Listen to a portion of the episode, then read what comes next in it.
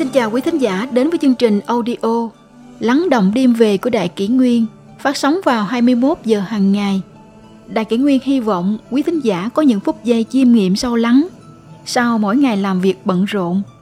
Hôm nay, chúng tôi xin gửi đến các bạn thính giả câu chuyện Đừng tranh luận với người bất đồng tầng thứ sẽ chỉ lãng phí thời gian. Không nên kết giao với người không hiểu bạn, cũng không nên tranh luận với người bất đồng quan điểm với bạn. Bởi vì sự khác biệt về tố chất là khoảng trống khó lấp đầy nhất trên đời.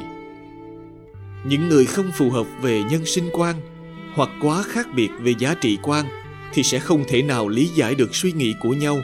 Vậy nên, tranh luận với những người có khoảng cách rất xa về nhận thức là một loại tổn hao vô ích bởi vì đối với họ không thể dùng biện luận để thuyết phục càng không thể dùng lý lẽ để khiến đối phương tán đồng. Ý thức chủ quan khác nhau tạo ra ảnh hưởng khác nhau. Con người hệ ý thức chủ quan mạnh mẽ thì sẽ cho rằng bản thân luôn luôn đúng. Thế nên, họ không thể nghe lọt những điều không vừa ý, từ đó mà ảnh hưởng đến cách đối nhân xử thế của bản thân. Có một câu chuyện như sau. Tại một vùng nọ từng xảy ra một vụ tai nạn lớn, khiến rất nhiều người phải nhập viện. Ngay sau đó trang mạng của bệnh viện đã đăng tải bài viết với tiêu đề điều động các bác sĩ khoa ngoại phổ thông đến hỗ trợ cứu chữa những người bị nạn tin bài trên đã vấp phải lời công kích của khá nhiều cư dân mạng rằng, lúc nước sôi lửa bỏng thế này mà còn điều động bác sĩ khoa ngoại phổ thông sao? Tại sao không điều bác sĩ khoa ngoại cao cấp? Sau này có người giải thích.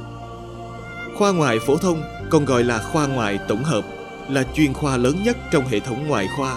Phổ thông nghĩa là chữa các ca bệnh và thương tật ngoại khoa thông thường, chứ không phải là bác sĩ bình thường hay bác sĩ cao cấp hay không. Vậy đấy, người có tầng thứ khác nhau thì nhận thức cũng khác nhau. Vậy nên không thể dùng nhận thức của bản thân mỗi người để làm tiêu chuẩn đánh giá người khác. Chớ tranh cãi với người bất đồng tầng thứ. Cuối tuần, tôi cùng nhóm bạn tới một vùng quê du ngoạn sau chuyến vui chơi dài, chúng tôi quyết định ra về khi mặt trời vừa tắt nắng. Lúc ấy, người trong xe đến thu phí và cho biết, phí trong xe là một trăm nghìn. Tôi buộc miệng than phiền, các ông thu phí vô lý quá.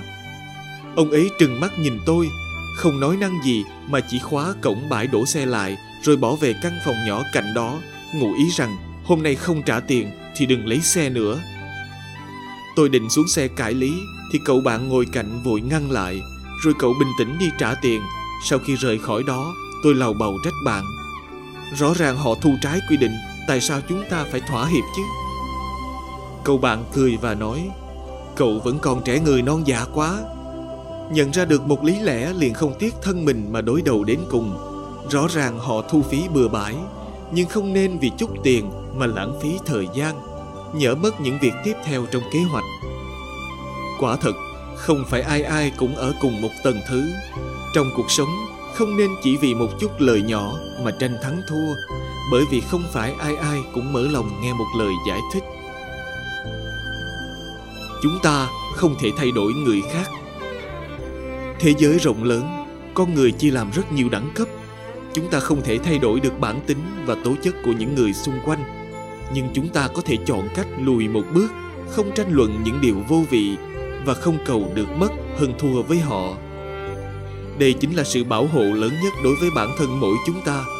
Nói rằng, bảo hộ không có nghĩa là lùi bước trong nhu nhược, mà là bởi bạn biết rằng, dù có vắt kiệt tinh thần và sức lực, cũng không thể tiêu trừ được khoảng cách về nhận thức giữa người với người. Cuối cùng, bạn sẽ phát hiện ra rằng, cách biểu đạt tốt nhất chính là nói ít đi và tập trung làm tốt hơn những việc mình cần làm. Kết giao với những người có thể thấu hiểu nhau. Trên đời này có những nỗi đau thương không thể nhỏ lệ, cũng không thể nói thành lời. Bởi dù có giải thích thì người khác cũng không lý giải được. Với những người không cùng tầng thứ, chúng ta không cần phải cố ý hòa hợp, cũng không cần phải cố gắng thay đổi họ, mà chỉ nên kết giao ở trong tầng thứ của mỗi người kết giao với người có khí chất tương đồng, có giá trị quan giống nhau, tâm đầu ý hợp, như thế cuộc đời đã đầy đủ, đã mãn nguyện lắm rồi. Có những lời chỉ nên nói với người thấu hiểu, có những giây phút chỉ nên sẻ chia với người đồng cảm, thế nên, rượu ngon uống cùng người tri kỷ, thơ hay, ngâm với bạn yêu thơ.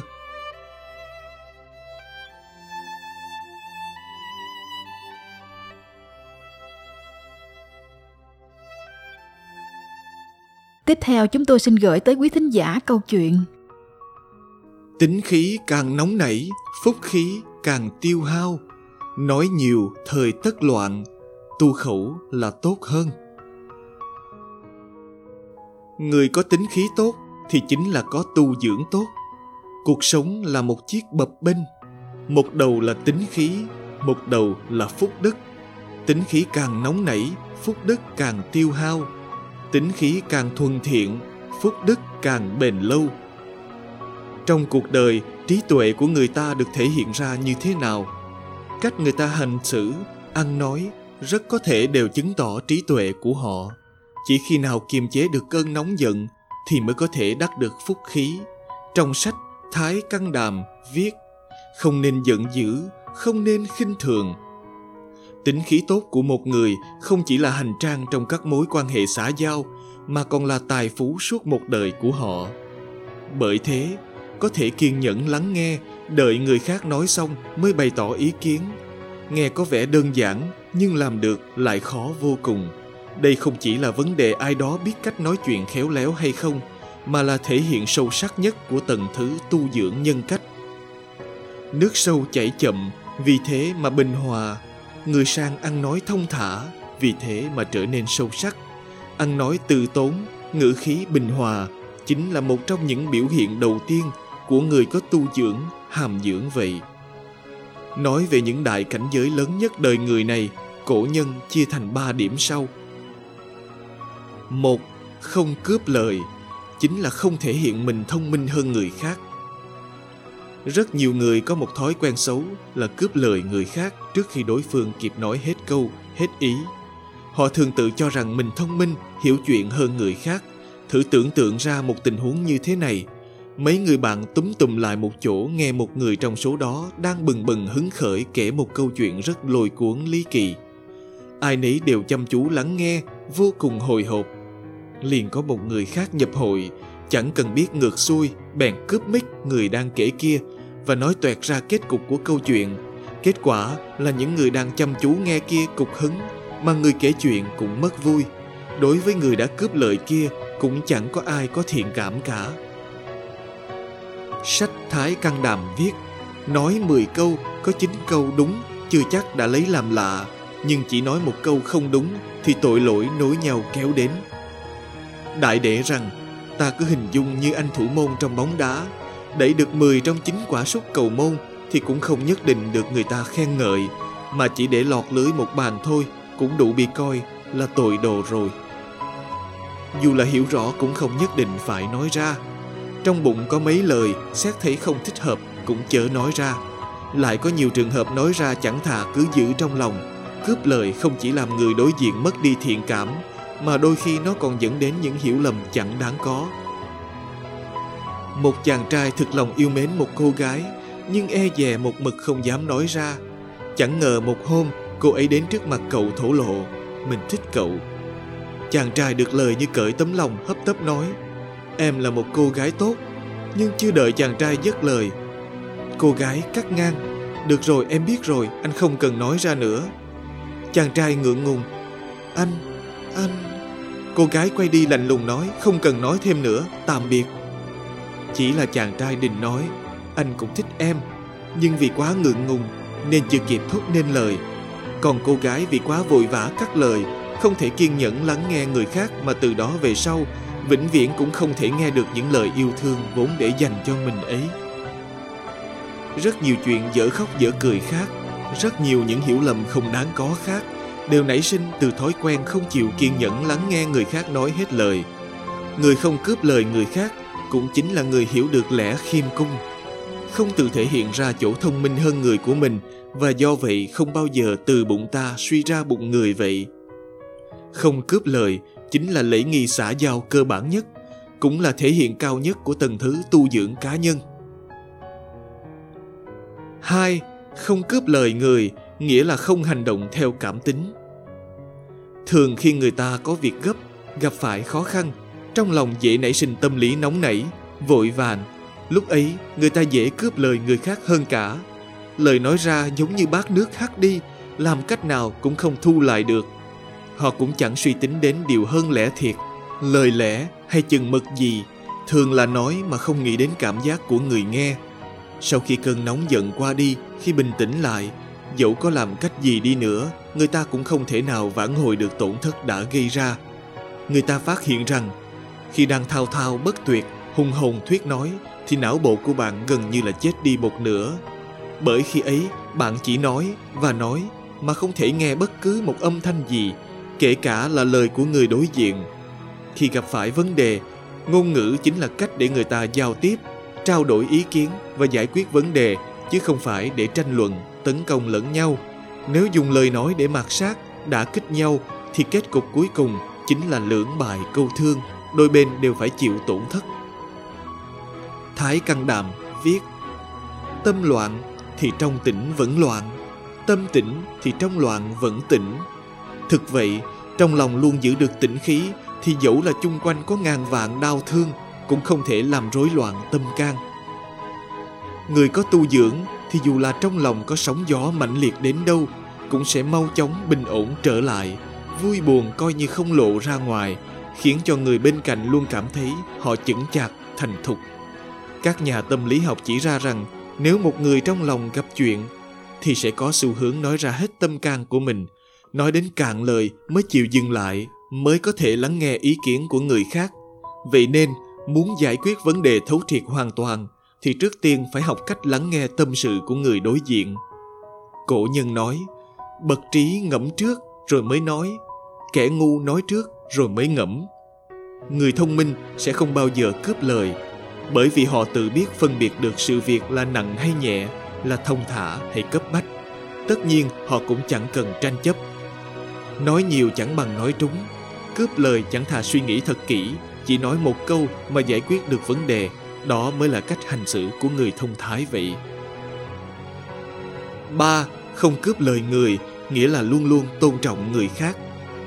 Thực sự có nhiều lời vẫn là không thể giữ lại được trong lòng, không nói thì không cảm thấy thoải mái, nói được ra miệng những gì mình nghĩ đúng là một niềm vui thích lớn. Nhưng niềm vui thích ấy lại phải được xây dựng từ nền tảng cơ bản là sự tôn trọng người khác Nói làm sao để người khác không cảm thấy khó chịu, phiền phức, đó là một nghệ thuật xử thế. Tạo hóa ban cho con người hai lỗ tai, nhưng lại chỉ có một cái miệng, chính là để cho người ta nói ít lại và lắng nghe nhiều hơn.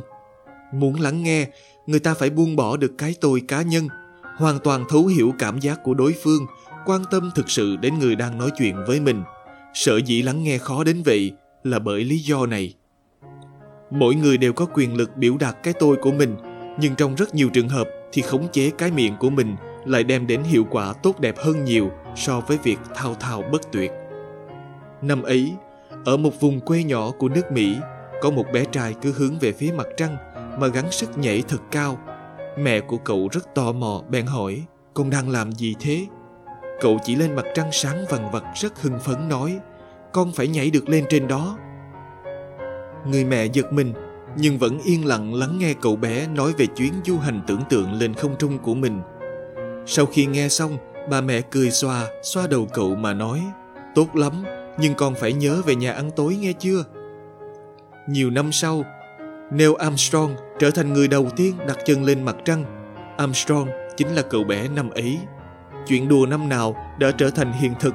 Nếu mẹ cậu không chịu nghe câu chuyện viễn vông ấy mà nổi cáu hay ngắt lời cậu, liệu thế giới còn có một Armstrong vĩ đại đến thế không? Sách Thái Căn Đàm viết Miệng chính là cửa của tâm vậy. Người mà lời nói ra đầy khí giận thì càng nói nhiều lại càng mất nhiều. Người có tu dưỡng thì trong lòng luôn có chỗ cho người khác, vậy nên sẽ chẳng bao giờ cướp lời mà lại biết lắng nghe, lĩnh hội. Người biết lắng nghe thì chẳng cần phải làm gì cả, chỉ ngồi ở đó nghiêm cẩn lắng nghe một hồi thì tự khắc nội tâm đã được bồi bổ đầy đủ rồi. Ông trời cấp cho mỗi người một lượng phúc khí như nhau. Có người vì nóng giận mà tiêu tan phúc khí rất mau. Có người vì hàm dưỡng mà giữ gìn phúc khí trọn đời người tính khí càng tốt thì phúc khí càng nhiều. Dùng cái tâm hòa nhã mà nhìn thế giới, lấy cái tâm thiện lương mà đối đãi với mọi người xung quanh. Ít nóng vội đi thì tự nhiên sẽ có thêm một phần phúc đức.